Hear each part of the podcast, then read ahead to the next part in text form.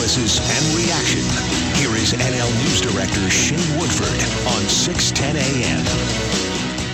Good morning. Thank you for tuning in. Bit of an overcast day, some blue sky here and there here in Kamloops. Uh, exciting show ahead. We're going to talk about uh, discovery at UBC Okanagan, finding lakes are actually carbon sinks, and then what happens in turn when you pull water out of them for irrigation. That's coming up uh, in a little bit. Uh, today is also by-election federally uh, day in Burnaby. We're going to talk to Kelvin Gawley of Burnaby Now, setting the stage for what might happen there later on today when results start to come in.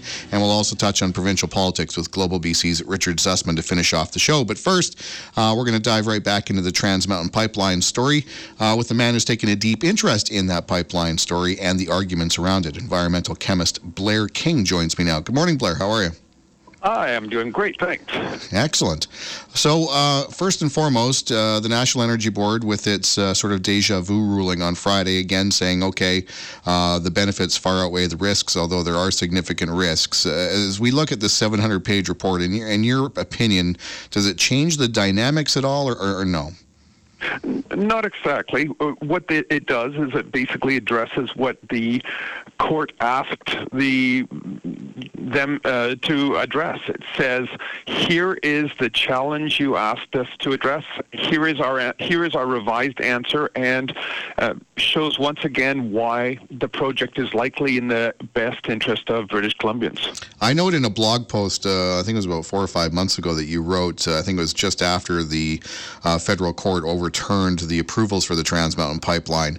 Uh, that you said, and I believe somewhere along the lines of your confidence was shaken in the pipeline getting built. It was a confidence you've held until that point. Uh, now that the NEB's kind of come out with their deja vu ruling and we wait for the federal government to do whatever it's going to do, uh, do you still feel it's going to get, has, has your mental aspect of this thing changed again at all or no? Uh, realistically speaking, this is still, in my mind, a 50 50. Uh, I believe that the pipeline is in the public interest. I believe that the pipeline will actually reduce risks to the west coast of BC. I also recognize that in the political climate we exist in, it may not happen anyways. Now, a lot of this report uh, was broken down into two po- components. One, I suppose, is the Indigenous thing, uh, consultations with First Nations. That's largely in the realm of the federal government. Uh, but what the sort of meat of the NEB report, uh, as far as the new attention, was on the plight of the southern resident killer whales. I was intrigued to note, uh, first off, the 16 non binding recommendations that sort of look to address that. What did you make of that and the fact that they're non binding?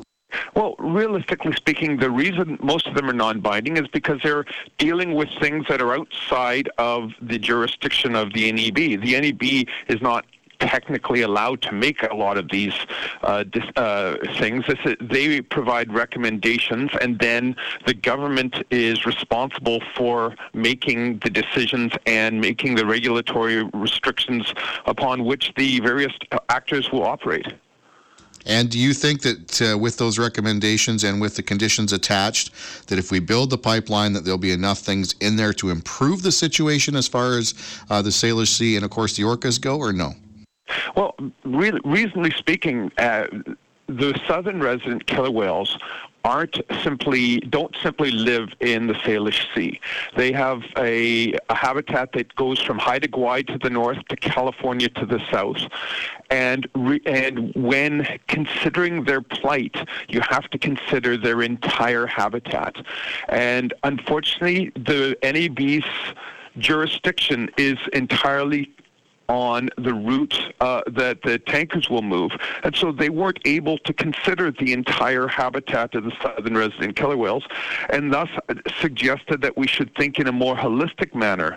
Holistic is a nice way of, think, of saying, let's think about the rest of the, the west coast and what happens if we don't build this pipeline. I was intrigued by uh, one of the non binding recommendations, number nine, and I'll just read it verbatim here. The governor in council should, in conjunction with relevant United States regulatory authorities, consider the need for a Canada United States transboundary vessel traffic risk assessment. Because I think, and I think you probably agree, a lot of the argument on Trans Mountain has been on the increased oil tanker traffic and the impacts around that. Whereas, the, by and large, the overall marine traffic, including tanker traffic uh, from the Americans, last Alaska down to Washington State and beyond, uh, has largely been sort of sidelined in here. Exactly. Realistically speaking, the the Trans Mountain is only one of the major user uh, users of this area, and the Americans ship a lot more tankers on the American side of the border than Canadians do on the Canadian side. And there are huge amounts of orca habitat that are that are exposed to American tankers, and frankly, there's parts of their traditional habitat that the orcas simply don't go into anymore because the American tankers make that that habitat uh, un, unpleasant. Uh, Rosario Strait, which is the big strait, uh, the the two major straits uh, in uh, going north south in uh, to the Strait of Georgia are Haro Strait and Rosario Strait. Haro Strait is the one that the Canadian shippers use, and Rosario Strait is the one the American shippers use. The Americans, uh, Rosario Strait at one point was a shortcut uh, from uh, for the orcas. It's now essentially unused by them because it's a narrow strait that is occupied by these huge ships, and until we uh, acknowledge that the Salish Sea is a transboundary water, and that both and that the orcas don't care whether they're on the American or the Canadian side. We won't get a protection policy that will actually help them. The other thing I was uh, intrigued to note is what happens here, Blair, and it's something I wasn't, uh, I was largely unaware of, and I think most people are too. Is if the Trans Mountain Pipeline is not built, what does that mean for our spill response capacity?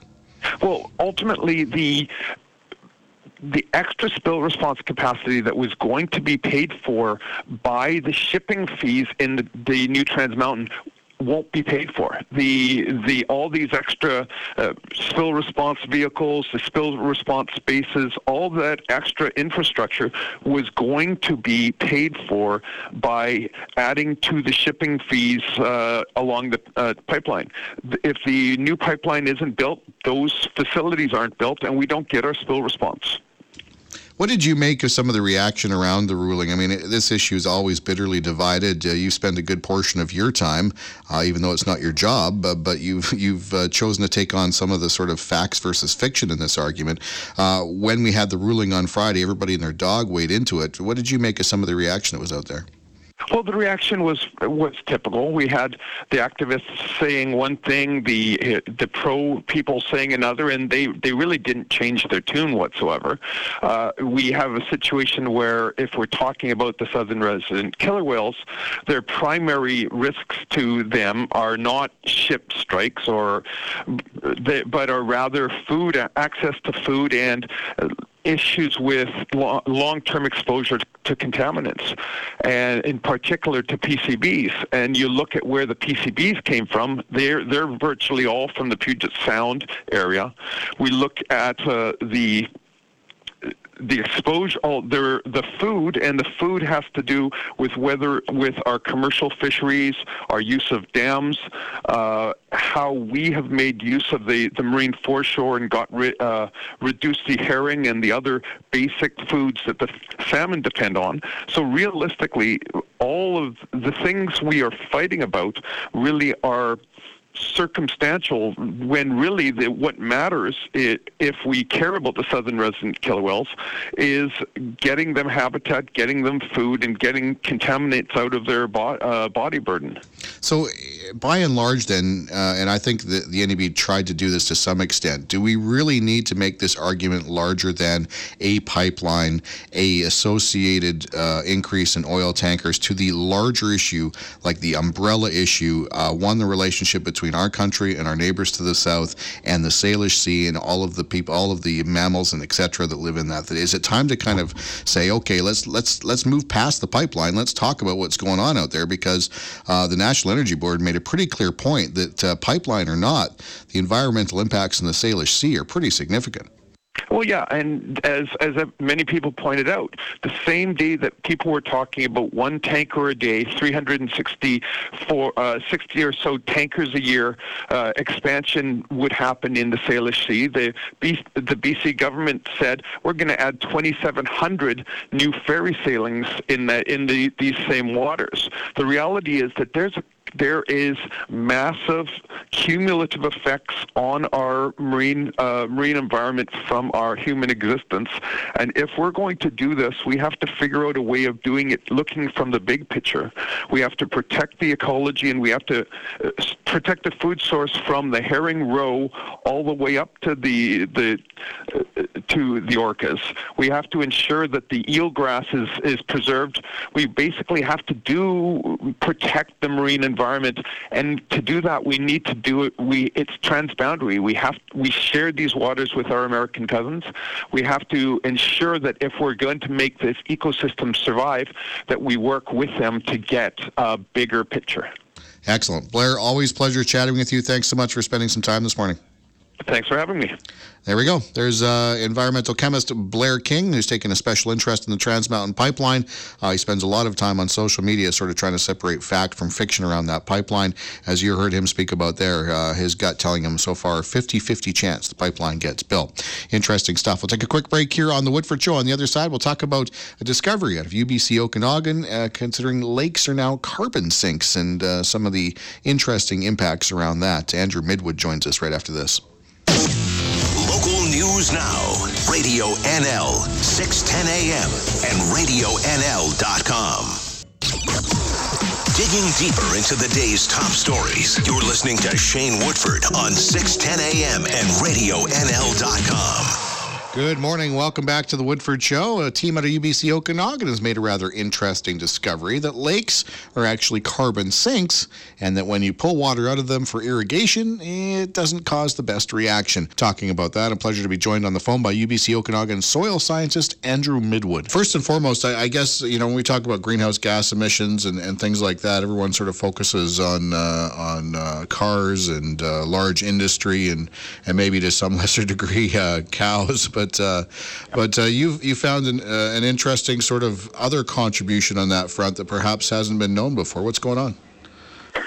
Yeah, that's right. So um, we've discovered this additional source of CO2, which comes out of um, irrigation water, and it's it's um, really applies to uh, lake waters where they, the the the water has the opportunity to absorb and build up these salts bicarbonates in the water, and when that irrigation water is then applied to soils, this bicarbonate changes form, becomes CO2, and is liberated in the irrigation water. So it was a really interesting and um, it, it, you know, it's a source of CO2 we weren't fully aware of that uh, previously, and um, so it's yeah, it's a, it's an interesting discovery for us.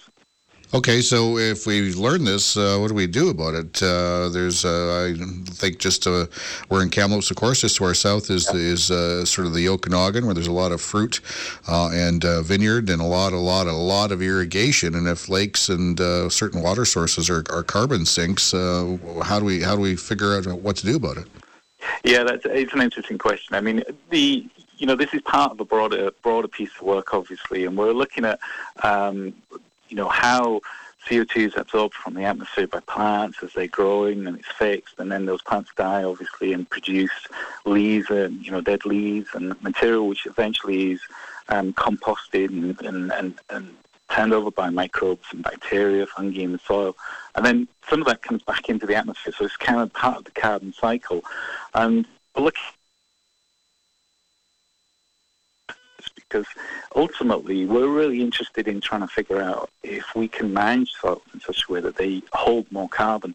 And if we can just increase the carbon content of soils very slightly, that has, can have potentially have a very big effect on atmospheric CO2 levels and pull pull down the atmospheric CO2 concentration by using soils and managing them. But to do all of that, we need to get a full picture of all the kind of ins and outs, if you like, all those carbon transactions. And this is just one part of that kind of jigsaw. It's a small piece in the puzzle. Uh, and so it just helps us to fully understand the system. But, you know, there's no way we're kind of advocating that we should stop irrigating or anything like that because the plant growth that irrigation sustains um, um, uh, fixes much, much more carbon than is liberated by the irrigation water. But it is, for us, you know, in trying to model, model these things, we need to know all the ins and outs. Yeah, so uh, I guess the question then is if uh, if we're sort of sketching out, we're looking at trying to figure out what the big picture is, and you've uncovered a portion of it, a small piece of the puzzle, as you called it. Uh, what's the next step to, to filling in that picture and gaining a better understanding? Yeah, well, one of the things we want to do, I mean, we, we, we've done some estimates just now, and for, for example, in the Okanagan Lake, we over over a year, um, we extract something like 5.7 million cubic meters of water comes out of the lake every year for for irrigation, as you rightly pointed out, for fruit and vineyards along the side of the lake. We estimate at the moment that it, that contributes something like 25 million litres of CO2 to the air, which is equivalent to burning something like 17,000 litres of gasoline. So, you know, it's, it's, it's not an unappreciable amount, but in contrast, the amount of vegetation that's supporting its um, uh, uh, you know, it, it's probably a relatively small carbon flux back into the atmosphere. So, you know, our, our you know, going forward from here, we, we, we want to understand a little bit more about how how that how the CO2 which comes out of water, how that is controlled, because not all of that bicarbonate turns to CO2, only a small proportion does. And so we're interested, you know, we've got future research going on now at UBC Okanagan to kind of figure out um, you know, what, what controls that release of CO2 from the bicarbonate.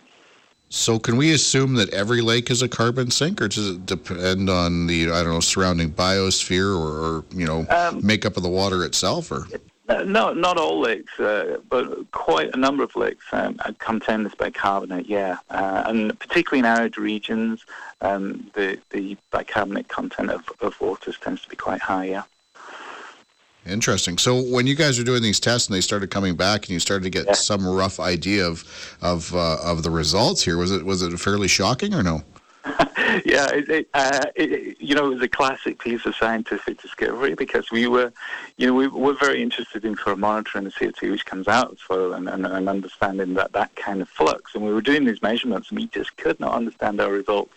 There was this strange, bizarre measurements we were getting, and uh, it took us uh, probably a year or so to figure out actually, oh, it's coming from the irrigation water, and, uh, and then we then we turned our attention to that and made this kind of interesting sort of little side discovery of uh, uh an additional CO2 flux we weren't aware of. Yeah. So, uh, I mean, any idea right now about you know how you would um, I don't know what the word is here, restore a lake's ability to be a carbon sink or, or refill it up or whatever it is. Uh, if this irrigation is indeed drawing it out, is there a way to counterbalance that, I guess, or no? Well, no, I don't think so. I mean, you know, these, these are all very kind of natural processes, you know, and the, the, the lake surface is absorbing CO2 all the time. It's a natural process, and these bicarbonates being formed. So it's not something that we envisage ever trying to sort of tackle or eliminate or do anything about, really. It's more a question of just knowing it's there and getting an, an estimation of the, the, the dynamics of it and the and the magnitude of these fluxes, and then we will build that into future modelling. So that improves our modelling for our modelling work in the future, and that helps you know build much much kind of more rigorous science behind the work that we're doing, really. So, how much more work do you guys have? I assume this is going to be not a, a project that's going to last months, but perhaps, in fact, years, yeah?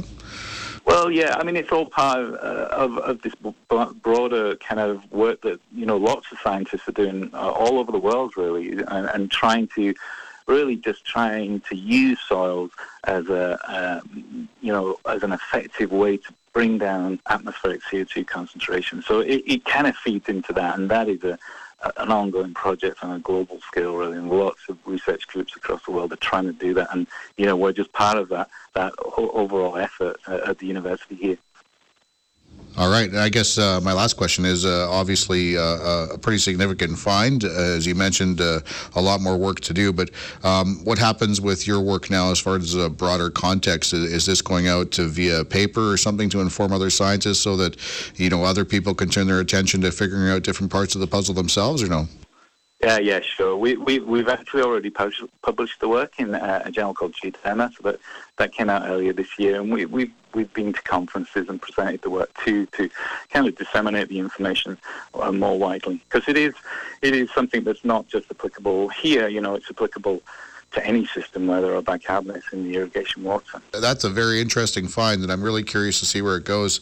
Uh, thanks for taking a few minutes to chat with me. Really appreciate it. Thanks. That was UBC Okanagan soil scientist Andrew Midwood talking about lakes being carbon sinks and then those greenhouse gases again being emitted when the water's pulled out for irrigation. Very interesting stuff. We'll take a quick break on the Woodford Show to the bottom of the hour. On the other side, we will dive into the federal election in Burnaby, talking to Burnaby Now's Kelvin Gawley.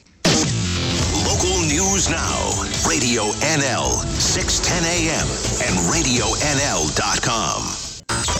The voice of your community. You're listening to Shane Woodford on 610 AM and RadioNL.com.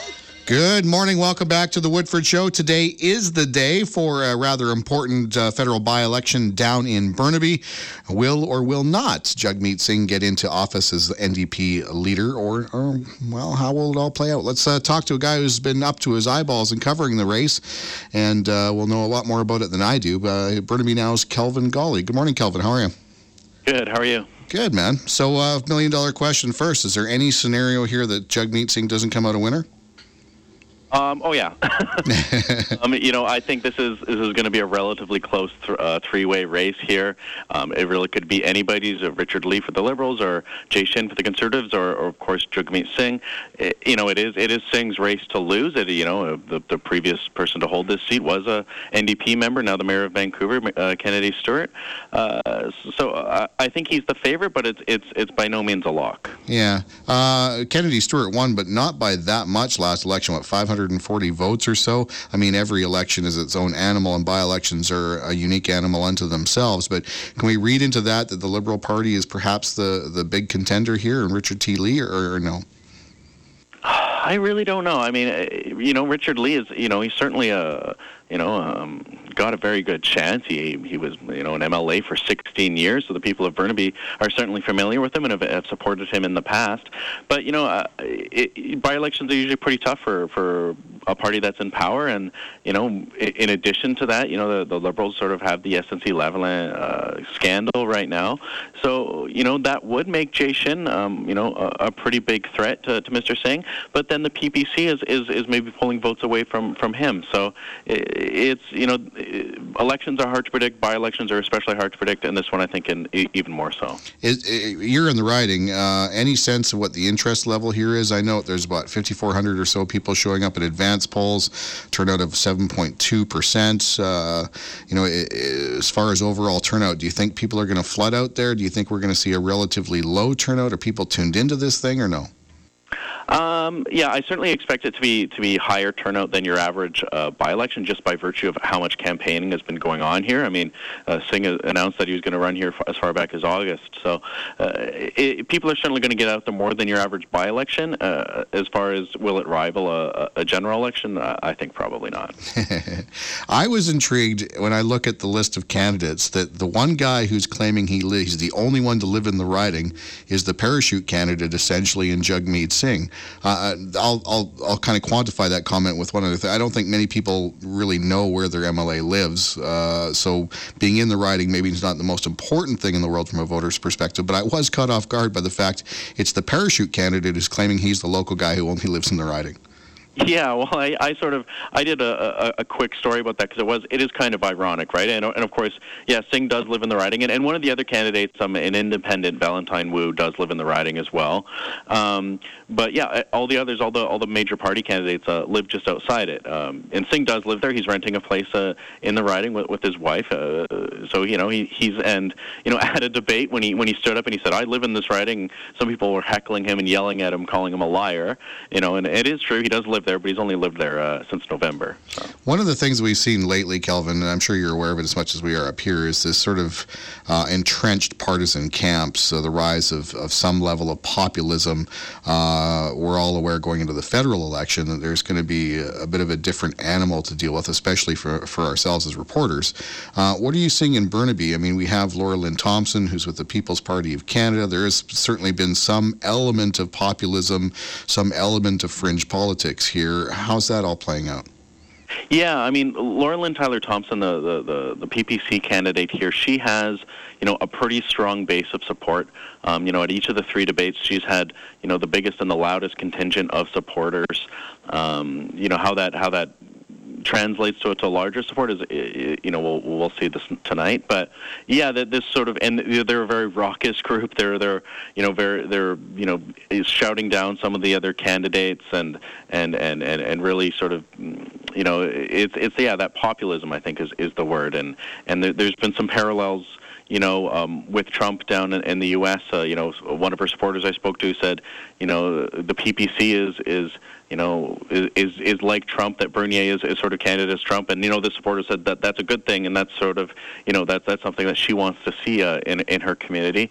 But yeah, you know, I've I've had you know, and, and my my Twitter mentions have been have been full of folks that are you know don't like my coverage. Uh, volunteers try to bar me from from a media event when when when Bernier was in town. He, he said I was fake news and and not welcome there. Although someone actually with the campaign said I was I was welcome to come in.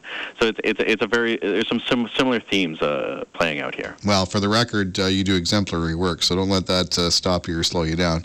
Um, what's the big issue? I mean, uh, these federal ones are interesting because you're going to get a lot of sort of overarching federal issues and a lot of sniping back and forth between the, the big three parties. Uh, but is there as an issue? I mean, I assume affordability and housing, considering it's Burnaby, but what's percolating at the riding level? What what are voters down there really sparking on? Yeah, I mean, ever since Singh uh, came to town, he's he's spoken about two things really, and it, it, it, from his very first announcement, it's been his pharmacare plan and uh, housing. You know, and he's since you know given given us a little bit more detail about how he plans to bring in you know a universal uh, health care plan and and to you know build like I think it's half a million houses uh, across the country over the next ten years. So he's really betting on that's what's going to uh, you know bring people to his side and and these sort of ambitious uh, you know social social policies like that. Uh, but for the other parties, you know, they're not so much talking about that. You know, the conservatives is saying you know life is unaffordable, we need to cut taxes. Um, also talking about immigration and uh, the PPC, you know, as you can imagine, is also talking about immigration, uh, and they, you know, they want to cut uh, immigration and, and favor economic uh, immigrants. And the conservatives have been saying, you know, we need to, to, to cut down on, on asylum seekers coming over our border. Uh, as far as what's connecting with the people, uh, you know, it's, it's really hard to gauge. I think we'll have a better idea once the uh, the results are in this evening. On the immigration issue, that can often be a bit of a shield for some racist stuff, although there's some genuine concerns at play there. I wonder, does that is that an issue that gets traction when you consider the ethnic diversity of that particular riding? I assume it's going to be fairly divisive.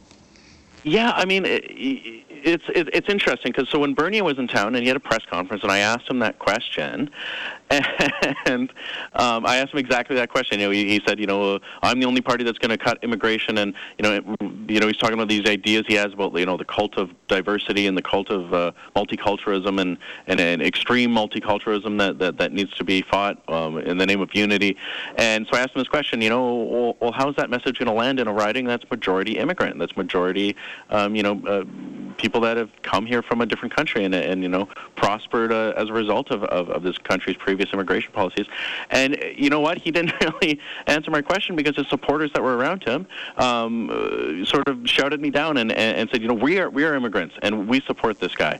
So there's a definitely there's there's a there's a contingent there's there's a there's a certain group of folks that are from immigrant communities that are that are coming to this party. Um, but how much of a you know of a riding of, of, of several thousand people. Um, again, like I said, majority of whom are immigrants. How that's connecting uh, overall, uh, I'm not so sure. And uh, Trans Mountain, how's that playing out down there? Yeah, I mean, I think that's that's one thing that uh, when the national media has been discussing this by-election, they keep on trying to make it about the, the, the pipeline, and the pipeline has been discussed um, a little bit here and there, but I don't think the pipeline is because this is South Burnaby we're talking about, and, and the pipeline goes through North Burnaby, and that's where the Westridge Terminal is. That's where the big tank farm on Burnaby Mountain is, is in the, the riding in, in North Burnaby. Uh, that's where it's much more of an issue, and that's where there's much more people that are very angry and, and, and concerned about the safety issues related with the tank farm.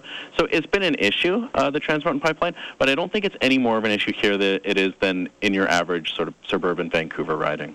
And uh, last one to you, Kelvin. Uh, Mr. Shin and his conservatives put out a rather interesting flyer, uh, basically saying the only way to save the NDP is to vote conservative, uh, doing a little bit of a snarky kick at the can as far as Jag, uh, Jagmeet's popularity or perception thereof. Uh, what do you make of that? Yeah, I mean that was when I first saw that. That really that, that was pretty unusual to see. I mean, it, it, at first glance, it might look like it's you know from concerned NDP members because you know it's got a picture of Mr. Singh on it. It's all in orange and it says "Save the NDP." The uh, you know if he loses this by-election, then they're going to give him the boot, and you know the the party will get a new leader, and then you know maybe there'll be a refresh and the, and the party will be saved. But that flyer came from the Jay Shin campaign, and you know I asked him, you know, why would you do that? Obviously, you don't care about the the health of the NDP, and his answer is, well, I'm here to win this election. So I think he's uh, uh taking by any means necessary by by any reason, I guess, to, to get someone to, to vote for him uh, is, uh, is, I guess, is the idea behind that flyer. Uh, you got to love election campaigns. Uh, Kelvin, appreciate the time and the analysis, and uh, we'll definitely be watching that tonight to see what happens. All right. Thanks a lot. Cheers. There we go. There's Kelvin Gawley of the Burnaby Now. Uh, excellent reporter, by the way. If uh, well worth a follow at Kelvin Gawley on Twitter. Does great work. We'll take a quick break here on the other side. Uh, we'll talk to another really good reporter in Richard Zussman with provincial politics, maybe a little bit of that Burnaby by election as well. Local news now. Radio NL, 610 AM, and RadioNL.com. Your opinion. Call or text 250-374-5345. Find us on Facebook or on Twitter at Radio NL News. This is Shane Woodford on RadioNL.com. welcome back to the Woodford Show. Pleasure as always to be joined by Global BC's Richard Zussman. Good morning, Richard. Good morning, Shane. How are you, man? I'm doing great. You had a good weekend? Yeah, yeah I did actually. Uh, the kid was a little sick, but we got through it. Good. hey, before we get into provincial politics, uh, I know you did a, a, pretty interesting piece on the uh, federal by-election down in Burnaby taking place today. What's your gut sense there? Is is is Jagmeet Singh the guy, or is he in trouble? It's it's a big one, obviously, for them, and I think because of all the pressure that's on the NDP, they have put everything possible into this race. You know, they have a lot of their uh, team from Ottawa in Burnaby working on this thing. They have a lot of people who are experienced uh, in politics in Burnaby working on the campaign. So they've put all the resources they've got into this thing. Jagmeet Singh has to win it. I'm actually about to get on a ferry here to head over to Burnaby. Uh, big coverage tonight coming on BC One around the by-election because this is his chance after being leader now for nearly 18 months to finally get a chance to go into the House of Commons.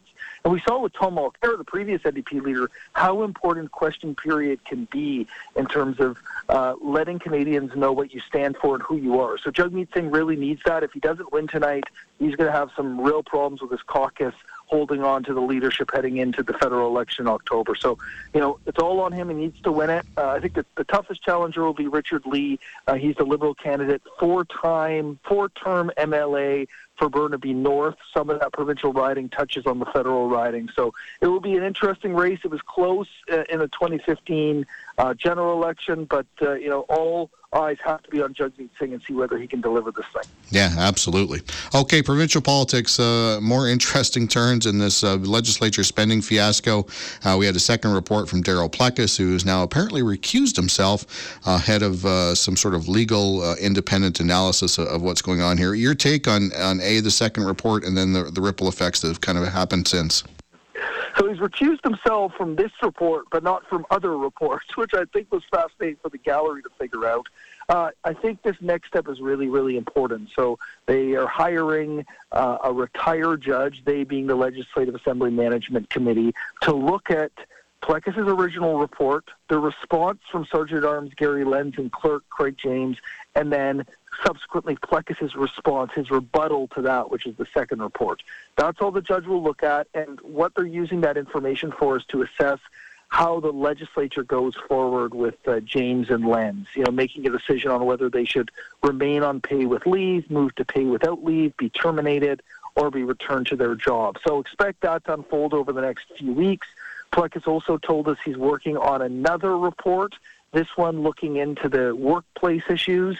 Uh, his office says that uh, 26 people have now come forward saying that they were mistreated or terminated uh, from the legislature, mainly for raising questions around uh, Craig James and in some cases Gary Lenz. So we'll have to wait and see what that report produces. But I think we're at the point now, Shane, where everybody's just got to take a deep breath take a step back, allow this retired judge to assess the situation, and then we can figure out what's going on moving forward. I don't think it's helpful throwing out that people are going to jail and MLAs have broken the law.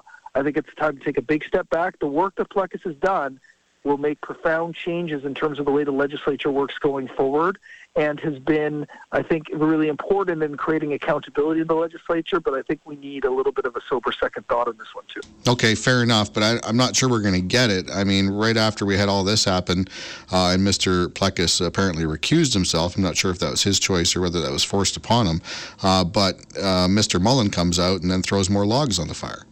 Yeah, 20 minute press conference Alan Mullen had on Friday after Plecas recused himself on Thursday. So, you know, I think we're, we're going to see less of them over the next few weeks. I think, again, that's a good thing to provide some clarity here. But Mullen did raise some interesting issues. I think in the new Plecas report, some of the things stood out.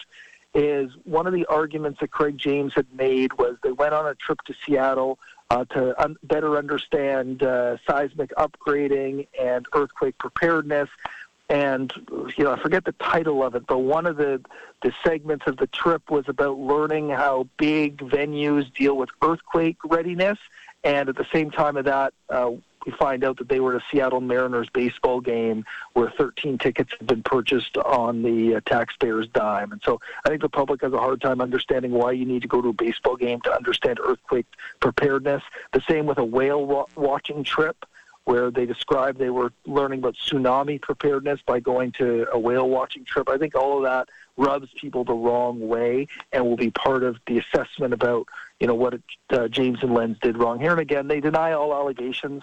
I, I very briefly spoke to Craig James on Friday. Uh, he asked us to turn off our TV cameras because his lawyers had advised him not to speak. But two things he did say to me that I could pass on were that uh, he said three lawyers looked through the original Plecas report. He doesn't. They don't believe any criminality was involved.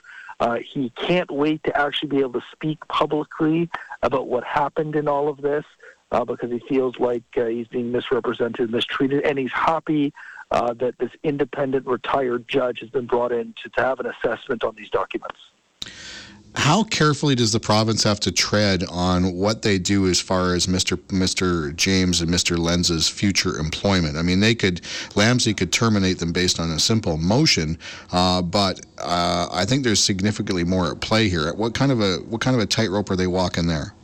Yeah, it's a good question, and it's not LAMC that could terminate him. It would have to go to the legislature because the legislature as a whole is the one that voted uh, for them to go on leave. But whatever LAMC recommends, likely the legislature would do. You're right. It, they have to tread very carefully because it's a human resources case now, right? And likely this is going to end up in court no matter what in terms of a civil case.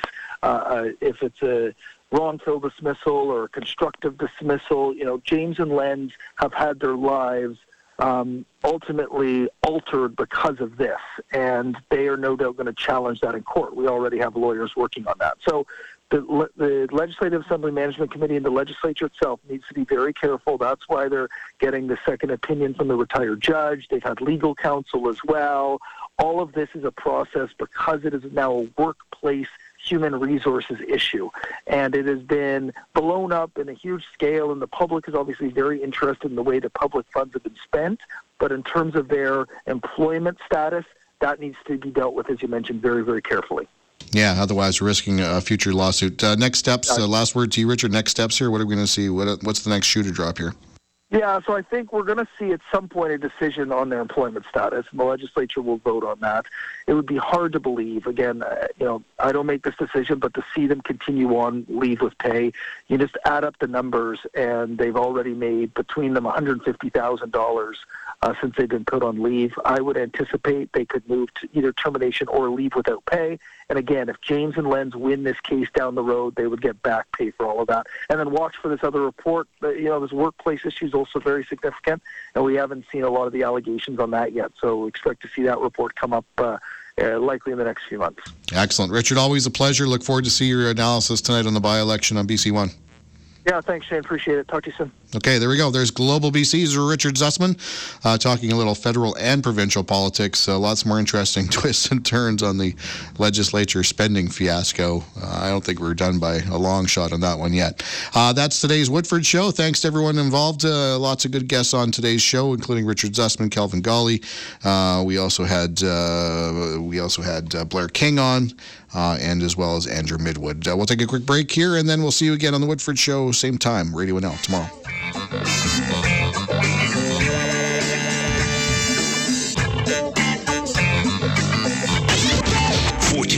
Clearwater, one hundred seven point one Shuswap from CHNL in Kamloops, a Stingray radio station. This is Radio NL six ten AM. Local news now.